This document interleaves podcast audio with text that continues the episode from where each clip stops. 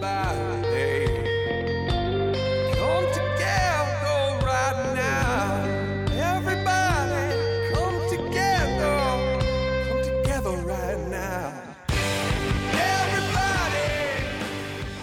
Like sports talk with absolutely no sports talk, welcome to the latest episode of the Just Not Sports podcast. This is the show where a couple guys who work in sports talk to the people who play and cover sports about anything they like, just not sports. On today's show, we will talk to WGN sportscaster and Chicago favorite Pat Tomasulo about his longtime career in stand up comedy and his attempt to crash the late night comedy show scene. We also will break down a public service announcement which finally proved once and for all that these kids today really are worthless, like I've been saying all along. And of course, we will break down all these sports world happenings that have nothing to do with sports. I'm your co host, Brad Burke. I am a sports marketer in Chicago. Joining me also in the Windy City, he is a respected and feared public relations executive who has logged time with the University of Colorado, the Green Bay Packers, and many global sports brands. It's Adam Millard. Adam, please settle a debate my wife and I were having tonight. Are Okay. insects animals? Yes.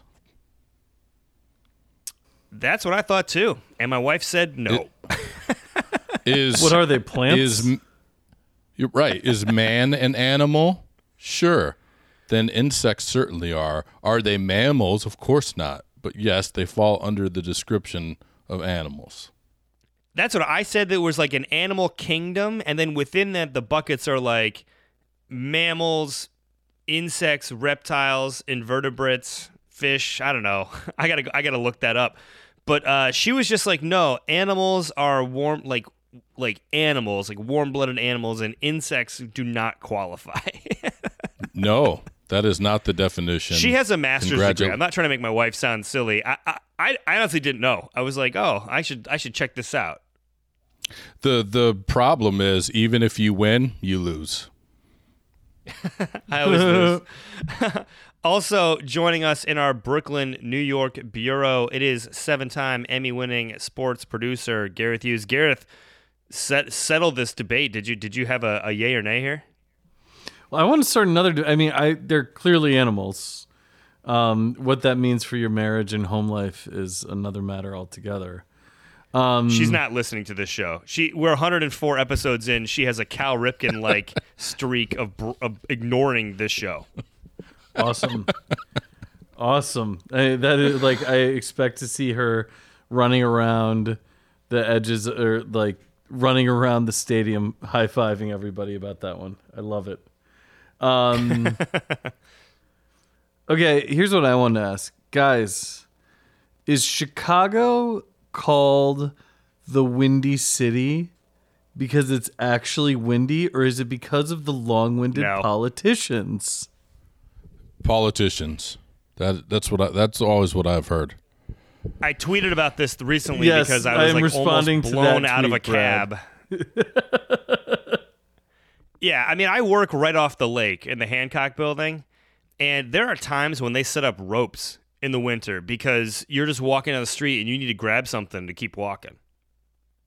Seriously, it's that bad? Oh yeah, I, yeah. I mean, it's it's ridiculous. If you're if you're on a, an east-west street and there's nothing blocking the lake, you're essentially in a wind tunnel. I always thought it was because of the politics, like the east the. It makes sense the weather, but I think that would be true of any city here in the north that's near water. I I think I feel like the wind in Wisconsin was worse than it is in Chicago, but maybe it's just because it's such a big city. But I always thought it's because the politicians are shady and the way the wind blows that day depends on who's uh, who's in charge. I could be totally wrong. It very much like my insects debate. I have no idea what I'm talking about at all times. Okay, time to move on. Right now, we're going to take the open of the show and make it wide open. Anything around the world of sports that's nothing to do with sports is uh, is fair game. Guys, I'm going to start because I, I alluded to it off the top. It's a really important moment in our society. There's an epidemic happening coast to coast. Um, and the only person from the world of sports taken, I think, seriously enough for both his, uh, you know, demeanor on the field, his leadership, as well as his his intellect and his devotion to cause campaigns, is uh, Rob Gronkowski. He was tapped by the good people at Tide for a PSA urging American youths not to eat Tide Pods. Is that really something that's happening? It's But it- okay. It's really happening, and that PSA, it legitimately is happening. It's it's utterly and completely ridiculous that this whole thing exists. But it's tongue in cheek, right? Oh no, the eating of the Tide Pods. I saw it on this. Uh, I saw it on this Instagram thing. Um, like dummies doing things or drunk people doing things, and it was just a kid kind of had it in his mouth and he bit into it and it like leaked into his mouth. So I, I don't. I'm not quite sure that kids are actually eating. Like, are they Tide doing it to Pods get as much as they are? I, I think they're just. I think they're just playing around like on on camera, like, oh, can you bite into it and let it like kind of like spit it out, you know, like let it ooze through your teeth or whatever. Hmm. I mean, honestly, when I read about this, what little confidence I had remaining in this generation, gone. like totally gone. So I, I literally had to ask myself, who would ever do that? I mean, and my generation was pretty stupid. I mean, we were, we lowered the bar for stupidity before millennials came and like dethroned us, like Tom Brady knocking off Drew Bledsoe and going on to their own version of greatness. But now this is a whole new level of stupidity. I mean, Adam, did you ever see this coming? No, there's. It's weird you say that. There's a Tide Pod sitting on my floor right now, and even my my cat has approached it several times and walked away. So, uh, why a human being would think this is, uh, why a human being would put this in their mouth? No, I d- no, that's a new one. it's it's kind of a missed opportunity. I mean, the, it, it's first of all the thing I saw on, online seemed like it was shot on a phone with Gronk just in a uh, in a laundry room. No, no, no, no, no, no, no. What the heck is going on, people? Use Tide Pods for washing, not eating. Come on, Tide. If you're gonna bring in Gronk, you know, get like a get like McG, go film something crazy. What was Logan Paul not available? Yeah, right. I mean, so I'm I'm looking at a time real quick. I'm looking at a Time magazine article that talks. It's called the Tide Pod Challenge. Uh, 39 reports of teenagers intentionally misusing laundry pods came in during the first 15 days of 2018 alone. Uh, for for context, there were 39 cases of intentional misuse of these pods among teenagers in all of 2016. So we're really reaching kind of like uh, ALS Ice Bucket Challenge level enthusiasm for eating detergent. Is this like huffing paint? Can you get high off of it? What's the physiological reward for this? Uh, Adam, you've got one on your floor, bro. Yeah, let us know. No, no. I did the Paqui Chip Challenge in 2017. That's as far as I go. Like, I don't think there's a hive. Then again, people, someone somewhere was like, "Hey, the, look at these bath salts. Let's smoke them." So who knows? man? Right. I mean, No, that's but that's not actually bath salts. That's a code name for a drug. Just to clarify. well, y- I you know what, know Adam? that. You seem to be the you. You seem to be the Walter White of uh, bath and tide related stuff in our life, uh, given your proximity and knowledge of this space. So speaking of speaking of, of, of whatever's going on in your life, Adam, uh, wide open. What's on your mind? last year we were treated to the cinematic and creative genius that was Kobe Bryant's Muse Cage. And this year, as a, a semi extension of that show, Kobe Bryant is teaming up with ESPN for a new sports show called Details, which will break down how the best players become better through watching game film. So, Kobe Bryant, uh, and Brad, you may remember this when we broke down Muse Cage. There was a segment of that show um, when not in a um, Sesame Street like acid trip. There was a segment of the show uh, that broke down on the court, uh, like how players work on the court. So how uh, Russell Westbrook would come off a, a pick and roll, for example, um, or how James Harden uses screens to get open. So apparently, we are in line for 15 episodes of that. Um, Brad and Gareth, who is the market for this? First of all, I'm only watching if Little Mamba from uh, from Muse Cage is, is a co-host. All right, I mean that's a given. Uh, what? No, no love for that, Adam. No, no. No, I'm Mamba love? laughing. Oh, yeah. There was a laugh. It was like a, a deep laugh. I just have a deep voice. I, ge- I think the market is for people who, you know, for for like the 4,700 people on Earth who who thought that like uh, the Grantland basketball hour didn't go deep enough into into, into analysis. Like like that was such a niche show on ESPN. I'm not sure, man. I, I, the only thing I can I can suspect is that they're gonna have Kobe's access will give them such uh, such deep um, sort of uh, you know such deep uh, level of candidness from like really top guys. You know, he's not to sit down with uh, you know with uh, you know Randy McRanderson in Orlando. I mean, I'm sure he's going to do this with like Harden and and those dudes. That Sure. said, I, I I I don't know. I just don't think. I mean, clearly the NBA is filled with big stars, so maybe there's a market for it. It kind of reminds me of Jon Gruden's um, uh, camp, except for I think that whole spiel was about Gruden sort of embarrassing those dudes from time to time. I'm not sure. Uh, there, there's a curiosity with it. I don't know. I, I guess I mean the, this, the the hardcore hoop said obviously right. I mean I, I don't know what else Yeah. to say. It reminds me more of, and I don't know what the visual presentation style will be like, but in E ESPN Sunday night, Sunday morning lineup, and maybe this show is still on, but Ron Jaworski used to host a show that was deep into the X's and O's of football, which I can appreciate at some level, and I think it's great for those watching the game. Um, it just seems like everyone loves Moneyball the movie, but does anyone really want to see the analysts crunch the numbers? Um, that's kind of what this feels like to me. And and let me say that I I really appreciate Kobe um, being involved in this area of business and exploring different kinds of content. I'm just curious um, how this was was concepted for a, a large scale audience. Gareth, the producer, any thoughts? what is anybody watching and what a lot of stuff is getting made but i don't know anything that's getting what's getting watched is my question. And i think that's all like especially in sports like you throw out the number 4700 i produced a show a few years ago. It was well received. I got some really nice compliments on it i got some really nice press it was on cbs sports network i just remember we were rolling this immense boulder up the hill every Monday, and it's you, you know, because you have some pride, you put a lot of effort into it.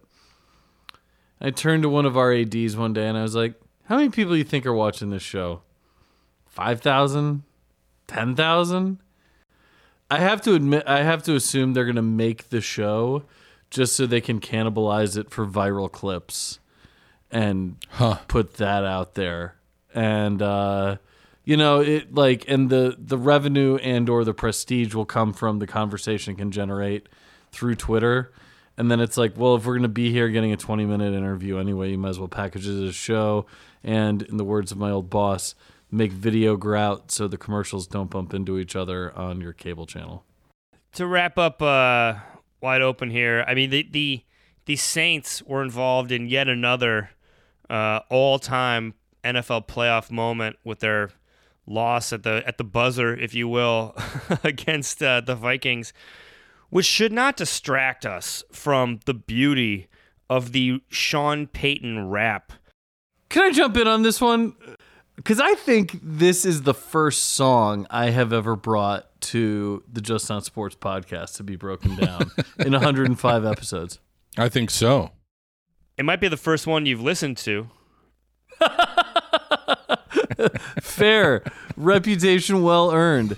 Um, yeah, so it's actually it. Uh, so this song, and it's a shame. I mean, the Viking Saints game was incredible this past weekend, and you know it was everything that's great about sports. And we can we can we can get tired of sports, and I can get cynical as much as anybody. But boy, that was that ending was some crazy thing, and it was incredible to watch. Similar to the Alabama game on Monday night, the throw that ended that was unbelievable. There's twice in a week that I was just blown away by sports and how great they are. Reminded of how great they are. But um, to me, it was a real shame to see the Saints lose because I was down to hit the Sean Payton. So to correct you a little bit, Brad, the song was not called "Do the Sean Payton." It was "Hit the Sean Payton."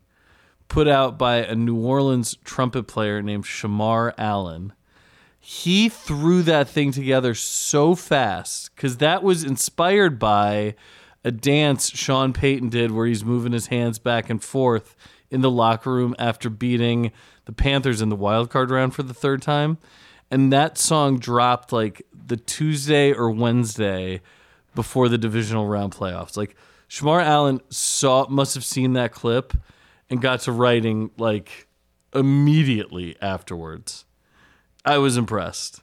I actually really liked the song. I liked how it blended sort of New New Orleans jazz, and I think if you're gonna create like a team anthem, especially for a specific moment or a specific roster, like a like an annual song, something about it has to stand out. It can't just sound like Super Bowl Shuffle. And I love the fact that when I was listening to it, I just instantly said to myself, this could only be a New Orleans team. And I, yeah, I think it just keeps it. The longer it goes, the more I got into it. Which is, I'm just gonna say, as as I would say, probably the undisputed uh, athlete music um uh, advocate is the opposite of most normal reactions to their music. I thought the second verse actually succeeded as music.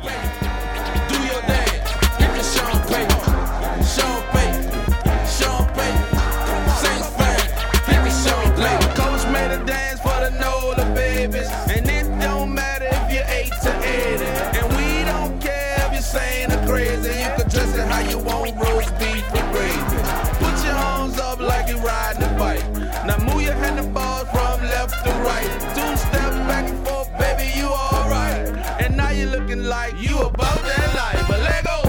Saints fans, the whole nation. Go ahead, the. But listen to what he's doing there. He he's breaking down the dance, but using a metaphor of like Sean Payton moving his hands like you're riding a bike. So it's like it's taking it up a notch. He's not just breaking down the video; he's adding his metaphorical twist.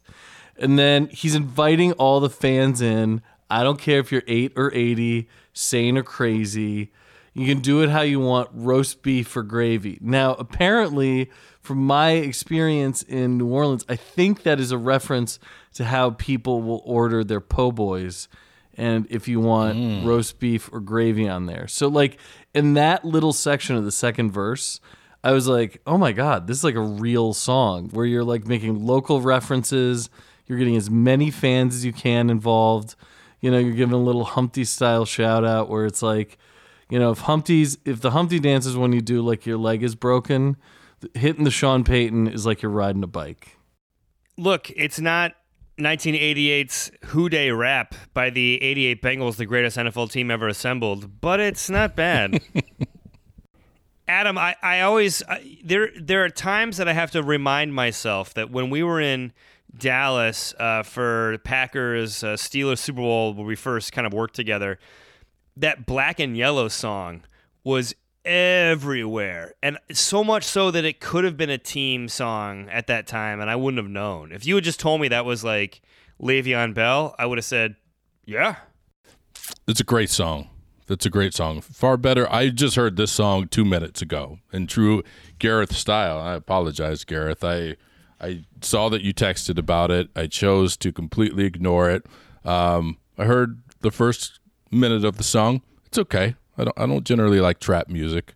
Adam, I don't think I, I think given the Saints week, uh, it, it it would not be referred to as trap music. It would be referred to as prevent defense music.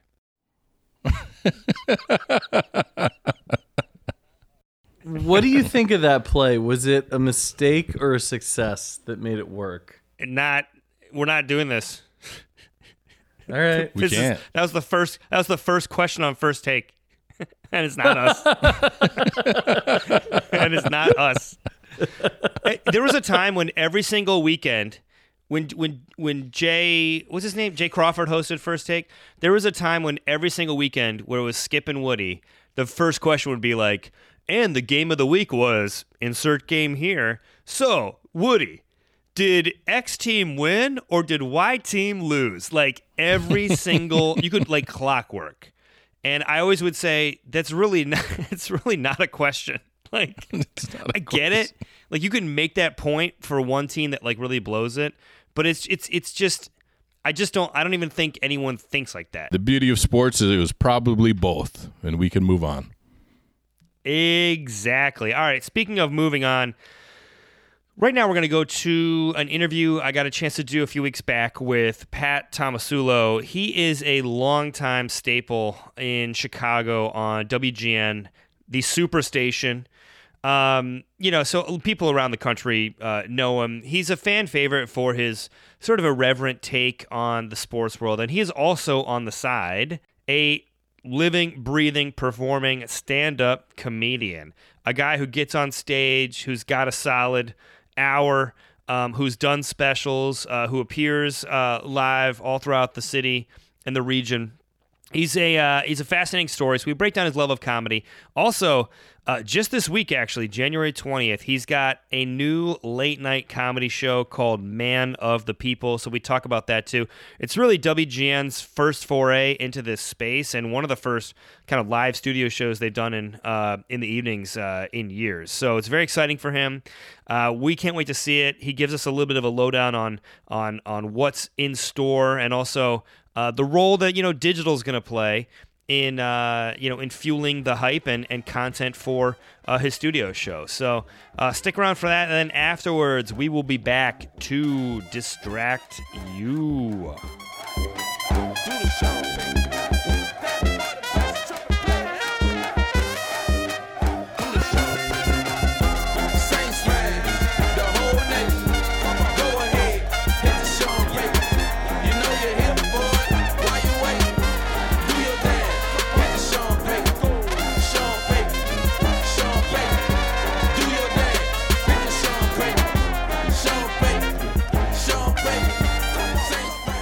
Okay, here's where I want to start. I, you know, I, I want to talk about your sort of roots in comedy, um, you know, your history with stand-up. But the more I looked into the new show you've got coming out, the more I was intrigued by it, and not just because you announced it on a horse in the uh, in the WGN newsroom. Can you? Though that alone is intriguing enough. Well, well let, let me start there. Uh, I guess I guess when when did you first come up with this idea? Because it's been a long time since GN has done this type of programming. They're they're you know they're taking a big swing on it. There's lots of support behind it. When did this Yeah. idea first come to you? Uh, for the horse or for the show? For the show. For the show, you're asking for the first. Uh, um, probably what year is it? 2017, right? So maybe the summer of 2016, I started to talk with uh, our news director Jen Lyons uh, at the time. Um, she was kind of the one who had always said it was, you know, one of her goals to kind of put, put together a, a vehicle for me and uh, I was a little a little hesitant at first just because I had some other stuff outside of here I was trying to work on and I was doing a lot of stand up and um, you know it was the kind of thing where I, I wanted to make sure that uh, we had the infrastructure in place to pull it off right? Because this this is this this ain't a news show you know? This is a completely different animal than news. Um, and I think my my deal was up. The contract was up at the end of 2016. So as we started to get into contract negotiations, and there were some other things we were weighing, um, the the uh, idea of of doing something of my own kind of uh, picked up more steam. You know, and it was something that I had kind of. Uh, you know, begin thinking of what the logistics would have to be and, and how we would have to put that together and what I might want the show to look like. Um, so it was it was determined that the show would definitely happen probably about a year ago.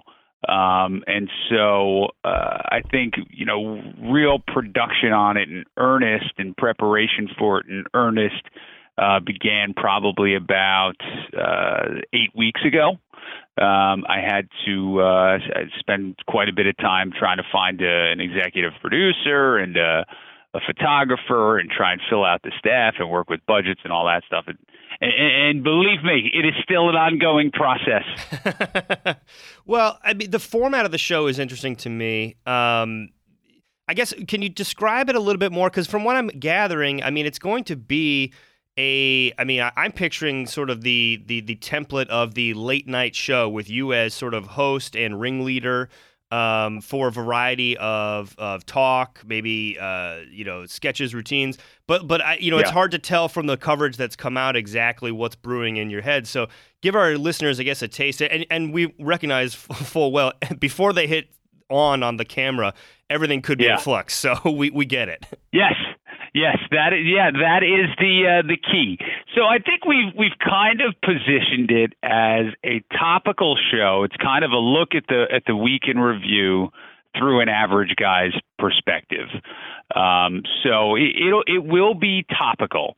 Um, it will be um, it will have a point of view. It will you know, attempt to be smart. That, that, that's the key word.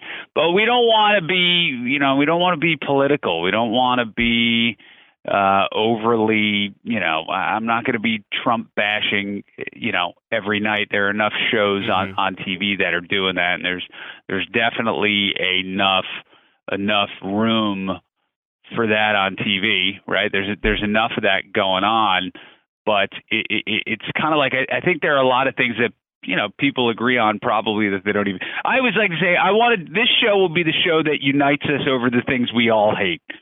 You know like there are general annoyances that nobody can stand. You know like like everybody looks at beyonce's pregnancy pictures and, and says these are awful. What the hell is she thinking? You know the bachelorette blows and and you know i mean i think there are certain universal things that people do agree on. And you know, I mean, that's kind of been proven to me just on my work on the morning show. You know, I go on these rants a lot of times about stuff that have nothing to do with sports, and uh, and and they get a lot of attention. And my stand-up shows are attended by people from all walks of the political spectrum and the cultural spectrum and the you know demographic spectrum. So, you know, it's like, it doesn't make any sense to me to to leave out half that audience because you want to. uh advocate a, a certain political view. And it'll also be a lot of stuff of me in the field. I mean, I think that's the stuff I have the most fun with. It's just out there generally causing trouble. You know, so I, I would say it's kind of like shades of like a, a non-political last week tonight or a daily show, but also I think. uh you know, I think I've been influenced a lot by early Letterman stuff, you know, just yeah. kind of just kind of like like when he retired, I people said like there's nobody to fear anymore in late night, right? Like there's nobody that you know we don't I don't care about Hollywood. I don't care about getting celebrities on the show. I mean, if we do, it's fine. But uh, you know, we're kind of like we're not beholden to anybody. I think we could be a lot more biting and a lot more sarcastic and a lot more disagreeable than uh, than some others.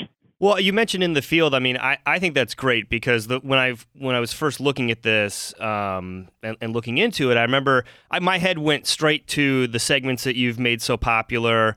Um, yeah. You know, going out with an air horn and honking at cabs who who right. are known for honking at pedestrians and doing really kind of um, fun experiential stuff like that. I, I right. guess how much did your work doing that type of content give you the confidence to pull the trigger on on this long form show, which you know will be heavily scrutinized and which you know will be a lot harder. I mean, any good comedian knows it's hard to get five good minutes. Um, right. And here you are with a half hour format, but but you you've got a lot of experience doing this type of funny, um, outsiderish content already. So I guess how did that fuel your confidence in taking this on? Well, I think the uh, you know there are a lot of guys. Listen, there you know there there are, are, are a ton of of people who are better stand-up comedians than me, right? I mean, and I think I, I do a, a nice job as a stand-up, right? But I would not put myself in a world-class category with with with great stand-ups.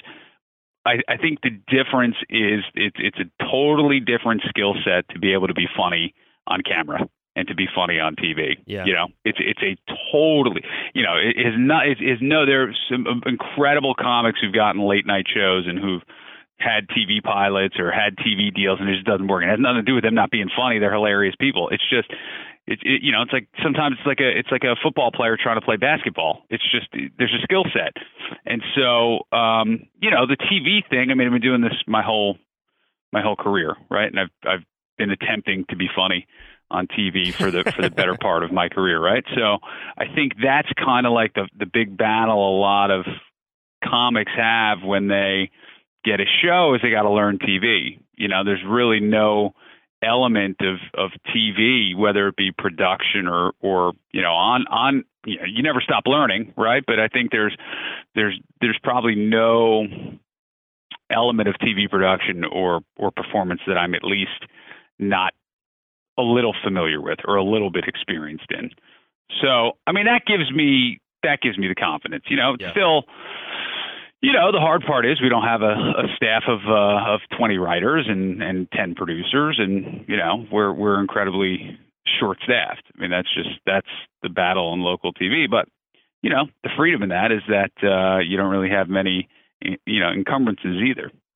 Yeah, I was just going to say that. I mean, you mentioned early Letterman. I mean, that's probably the greatest example of of just taking what you have and Yeah. doing whatever you can with it. Um, and I and I do do do you find that you're uh, you're more able to, uh, I guess, take chances, take risks because of the uh, confinements or the lack of resources. I mean, I, I guess the ultimate example, right, is when Conan took over at TBS and everyone was expecting him to reinvent late night, and it's like, oh, he didn't do that.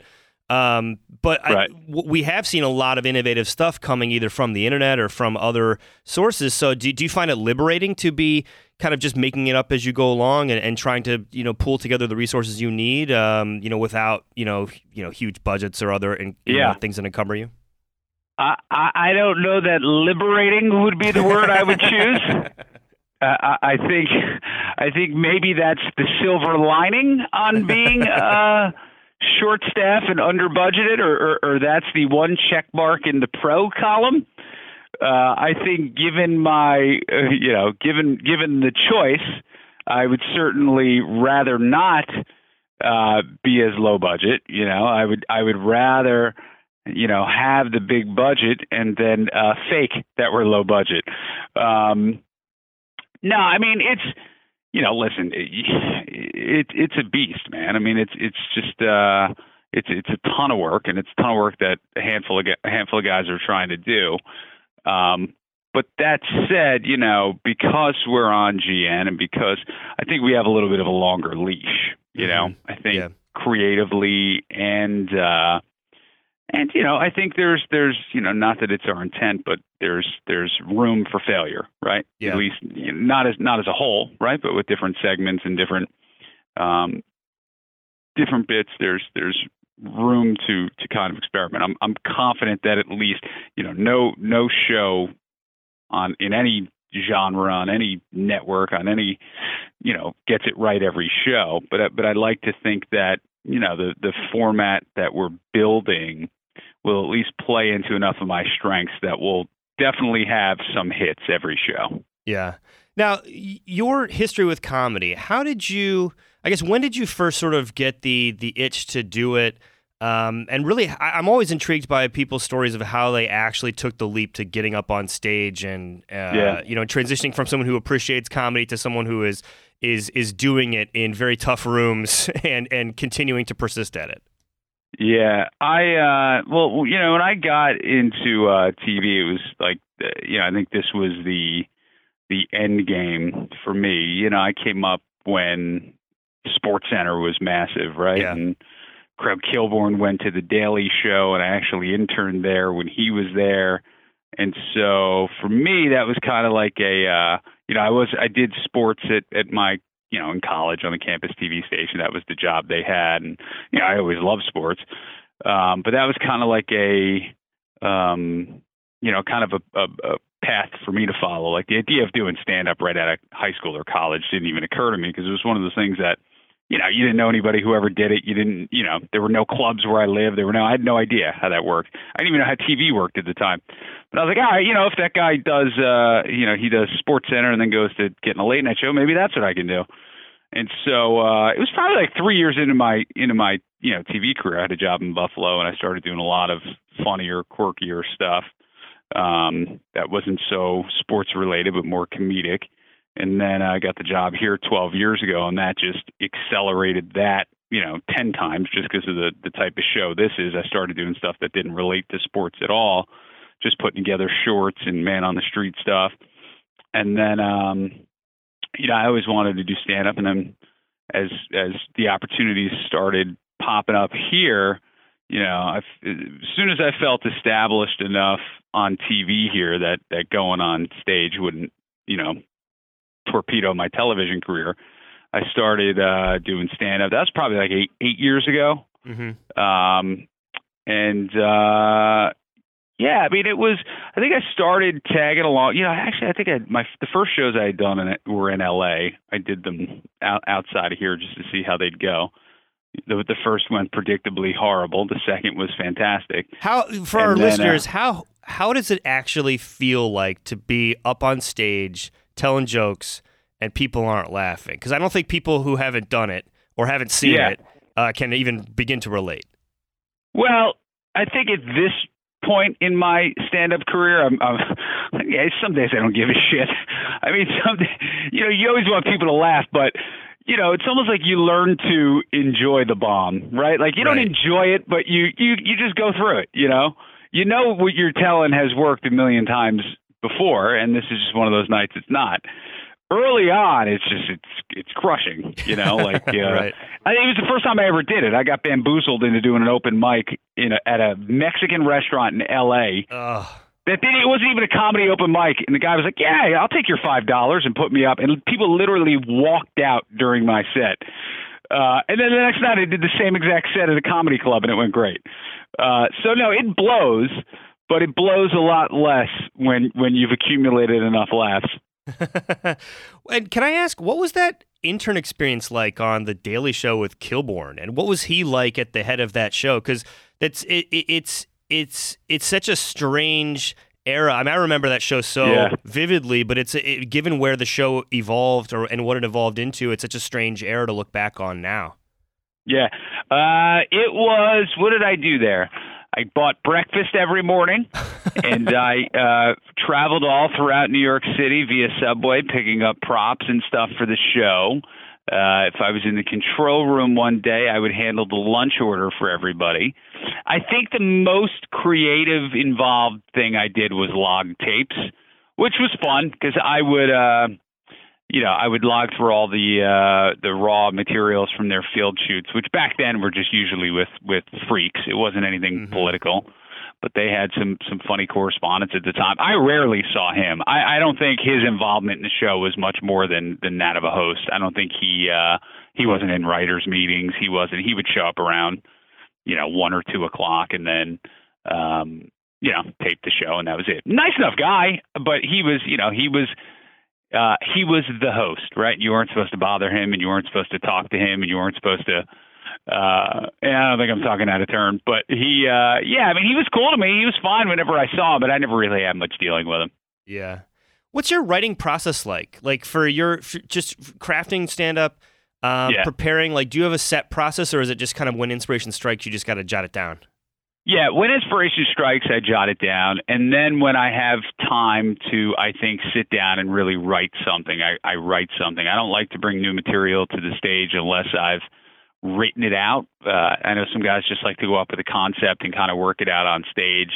Um, I don't think. I think just number one, I don't know that I'd feel comfortable doing that, and I think I'm just a writer by nature. You know, I've always, I've always had scripts and I've always written and I've always been really methodical about about how I write stuff and especially jokes. So I, I might not have everything perfect the first time I, I take it to to stage, but I at least want to have some jokes written exactly the way I want them to be, and some some segues and setups written exactly the way I want them to be. I, I don't like to go up there and just kind of freestyle. Yeah, I mean, you've got a real energetic style from what I've seen, but it's it's controlled energy. Uh, Is that a hard balance to find in terms of? I mean, clearly being on TV, you're a polished, uh, Yeah. polished uh, performer presenter. Um, but I guess how did you hone your style and find that right energy level? Uh, just experience. It's reps. You know, uh, on stage, you mean, or on TV? I mean, on stage and stand up. on stage. Yeah, I mean it's all reps. I mean, I think I think I was lucky that I kind of already had my uh, point of view and my voice, you know, from from honing it comedically on TV for so many years. But it was by far, you know, not polished or advanced the way it needed to be on stage.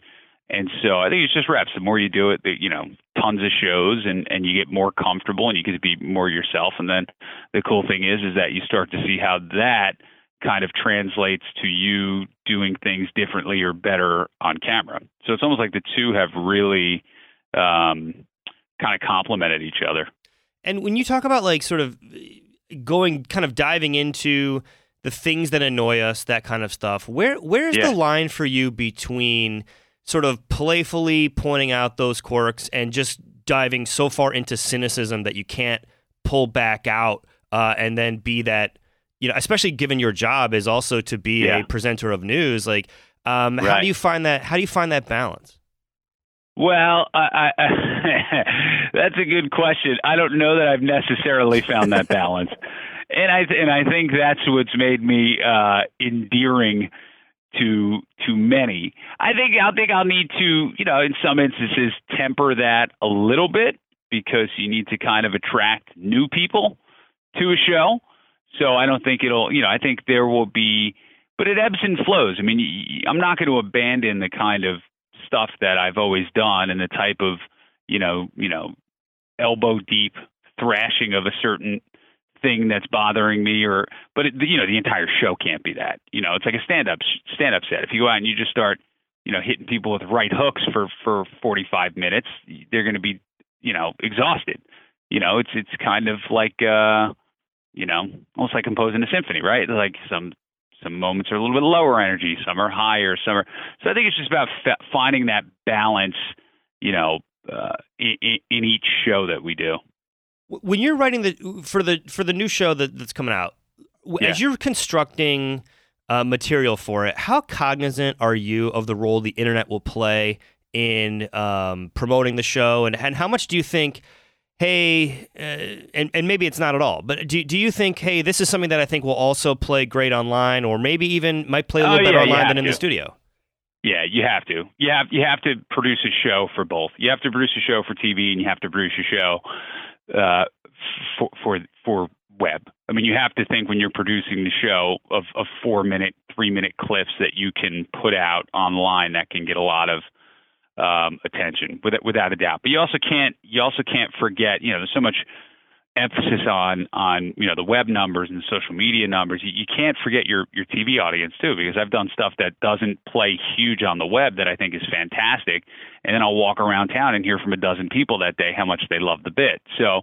you know, I think we forget that people are still watching on TV. It seems like the only metrics anybody really cares about are the are the online views, which you know we're not going to ignore and we're gonna we're gonna work for. But uh, yeah, you got you got to pay attention to both. and the horse. So you announce it riding a horse in the in the You're WGN right studios, wearing a George Washington outfit. Yeah. How did this come about, and what was the reaction of the staff who's just busily trying to do their jobs as you're doing They this? loved it, man. People loved it. Was the first time we ever had a horse in the newsroom. What do you think? They thought it was awesome. Yeah, I just wanted to do the most ridiculous thing I could think of. And when I said, hey, how about a horse? And my bosses said yes, I was like, well, we're getting a horse now. I will also let you know we're commissioning a statue made of my likeness. So that's what else you got coming. Where's the statue going to go? I just gave you a scoop. Well, that's what we're about to find out. Okay. I'm excited, man. I mean, look, the show, I mean, at this point, you know, kind of to wrap things up here, I mean, uh, tell tell everyone when, when and where they can they can hear it, and then just how excited are you? I mean, it, it's it's rare Uh, I think, as The Simpsons once said, it's it's it's the, you know the real joy is the moment of anticipation. So I know it's a frenzied Yeah. time getting ready, but it's got to be an optimistic time as you guys are just flowing, I'm sure, with a ton of creative juice and trying to figure out what you want to make. Yeah, I'll be optimistic when the first show airs. Uh, up until then, it'll be complete, total uh, sleep interrupting anxiety for the next uh, six weeks. But you know, with a couple of fun moments mixed in. Um, no, I mean we're excited. The show is going to be it's going to be ten o'clock ten o'clock Saturdays on WGN locally uh, before SNL. So we will be your your less professionally produced and, and less funny warm up show to a real show. Uh, but it, it's going to be fun. I think uh, if if we can do what we're setting out to do, we'll make something that's a uh, you know a smart, provocative, and and and fun uh, fun show that that hopefully can grow into something much bigger.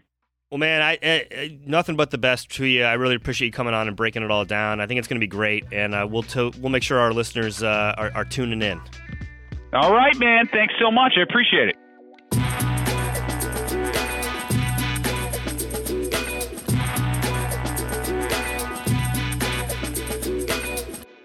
And we are back in the sports world. Athletes, coaches, media, trap artists, they all do interesting things. And then we tell them to stop it and get back to watching film with Kobe Bryant because we don't want them to be real people. We just want them to be air quotes, athlete, air quotes. That is ridiculous. Life is work and the things that distract us from work. So on this show, we celebrate locker room distractions by telling you what's distracting us every week. Uh, Gareth, why don't you kick us off here, man? What is distracting you? All right. So I used to be a baker.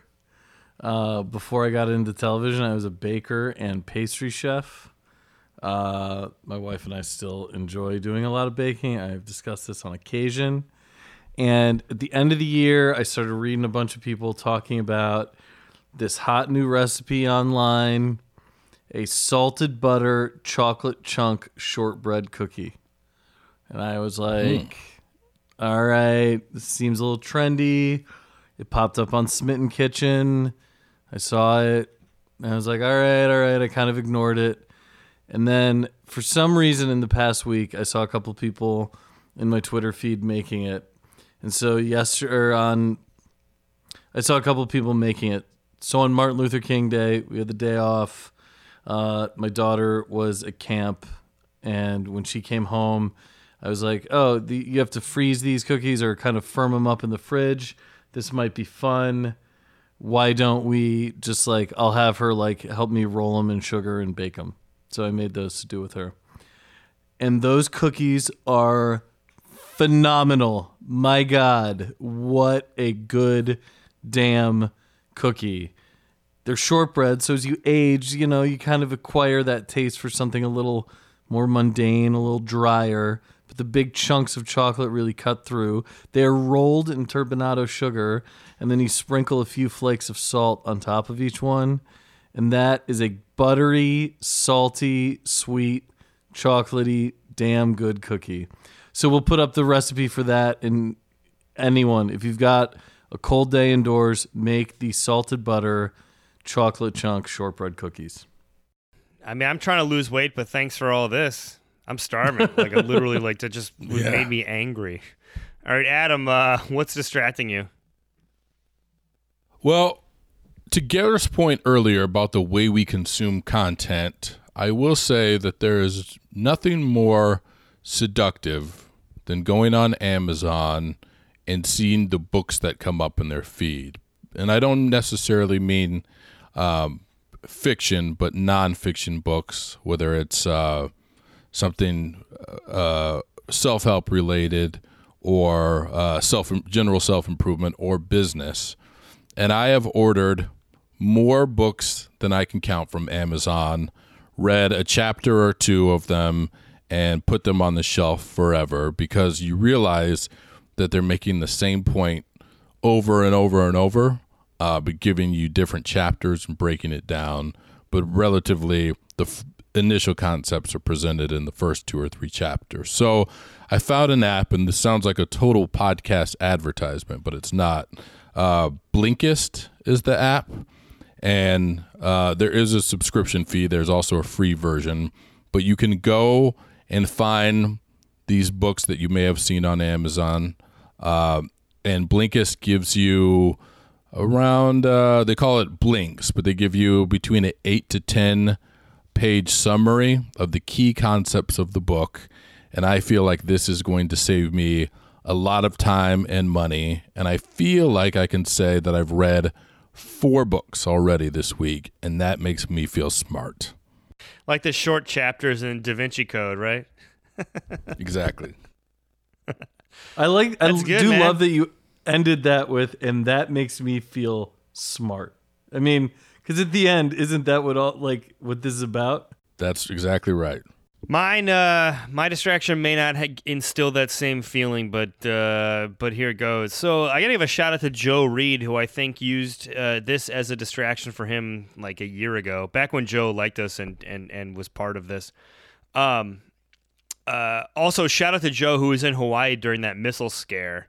Uh, I sent him a text, but I didn't hear back yet. But uh, that, I can only imagine uh, what that must have been like. So, Joe, if you're listening, uh, glad you guys are okay.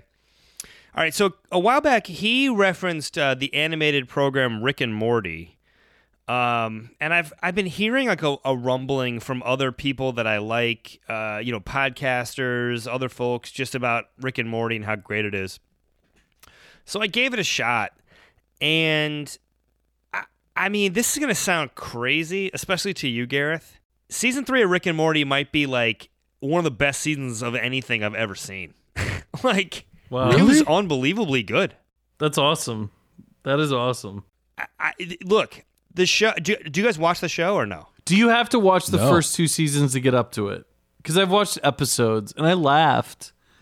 Um, but that's my question. Do you have to watch the first two episodes to get up to, or first two seasons to get to three and love it? No. See, I had started. Wa- I mean, I'm sure hardcore fans would tell you yes, but I had I had seen an episode here or parts there, and I thought it was just kind of like this weirdo show. Uh, you know, this kind of Adult Swim, like just weird humor. And then I saw the first. I was on the train coming home from um, an event that Adam and I were at uh, on you know this past weekend, and I and I, I just saw season three up, so I, I watched the first two episodes, and damn, dude, they are unbelievably funny. So if you just start from there, you'll pick it up and you'll go. And by that, like, I, I'm not even done with it yet, but like, there's a whole episode about this alternate planet with only Ricks and only Mortys, like all their copies, and it really feels more like a Wire episode. Like, it's barely even funny. And then there's an episode where he turns himself into a. There's an episode where he turns himself into a pickle, which sounds ridiculous, but it's like better than 90% of the action movies I've seen this year as him just being Pickle Rick and figuring out how to get out of it. So what what seems like they've done is they've made it super mean-spirited and cynical in season 3. Ooh. and I just think I, it's really funny. I don't know. I I would say if you're a fan of like subversive humor, it's also Yeah. totally dirty. Like there, like I was oh. watching this supercut of like Rick Rick's best lines, and, and it, I was it was just kind of like insult, insult, and then one was just kiss my dick. Like, know, just- it's really foul mouthed and hilarious. Like I highly recommend Rick and Morty, and I, I would say just watch season three, man. See if you like it. That's not even my original summer. Oh my god, he's not bluffing. He's not bluffing. Rick! Why not shoot through her? 20 yards. 9 gauge plasma pistol. My first shot would liquefy her insides and injure you. Second shot adds recoil. The risk to me is minimized if I wait for you to shoot her, which I'm encouraging you to do. What the f- Or let her go, which I will reward with a quicker death. Because you love her. Because it's incentive for you to give me my cleanest shot, which will be your least painful death. But if you want to die slower than that, I'm super into it. All you gotta do to get that started is kill the girl. I hate you. Not an issue, sweetie. That's enough! Drop the gun, Rick! Morty, I know you're too stupid to get this, but you're really f***ing this up right now. I'm not letting you let my sister die! Drop the gun! I wasn't gonna let her die, you f***ing moron! Ha! Aw. Point is, he thought I was going to. I totally did, by the way. You're a f***ing moron, Morty. Morty, you fucking idiot. You're a serious f***ing idiot, Morty. You basically killed us all. You're as dumb as a bag of sand, idiot, Morty. ever. You're Rick brickhead. I The was dumbest thing I've ever laid eyes so on. Idiot, dumb Morty. What an Good idiot. What a dumb Morty. Who's stupid now, bitch? Do you you don't need Ah. to start from the season one? I didn't. I mean, I, I don't know. I mean, I, it's an animated show, so I think each each episode has its own sort of storyline, a story arc to it. I mean, they're all like individual adventures to random places. So I think you're okay just like kind of jumping into the later stuff and just seeing if you like it and then kind of revisiting it. Awesome. Don't kill me, people. I mean, the, the third episode starts, it's a cliffhanger. I mean, the season three, it's a cliffhanger. So, sure, you need like a working knowledge, but you, you know, hey, Rick's telling people to that he's got to go take a shit and he's blowing stuff up. Like, yeah, you, you pick it up pretty quick, man. This sounds like my kind of show. When you said mean Yes. spirited and cynical, I really perked up. It's really good. it's I, I I don't know if I should be promoting this, but you can go if you just Google Rick and Morty episode uh, episode one season three. It'll show up on like Daily Motion or some other sites, and uh, you can just watch the first. And they're only twenty minutes each, so it's like a real breezy watch. It's great. Well, that's how my wife and I Thanks, got into the Good Place because we realized that the Good Place was only 20 minutes long. It's like, oh, we can watch like we can plow through these easy. Yeah. Yeah. exactly.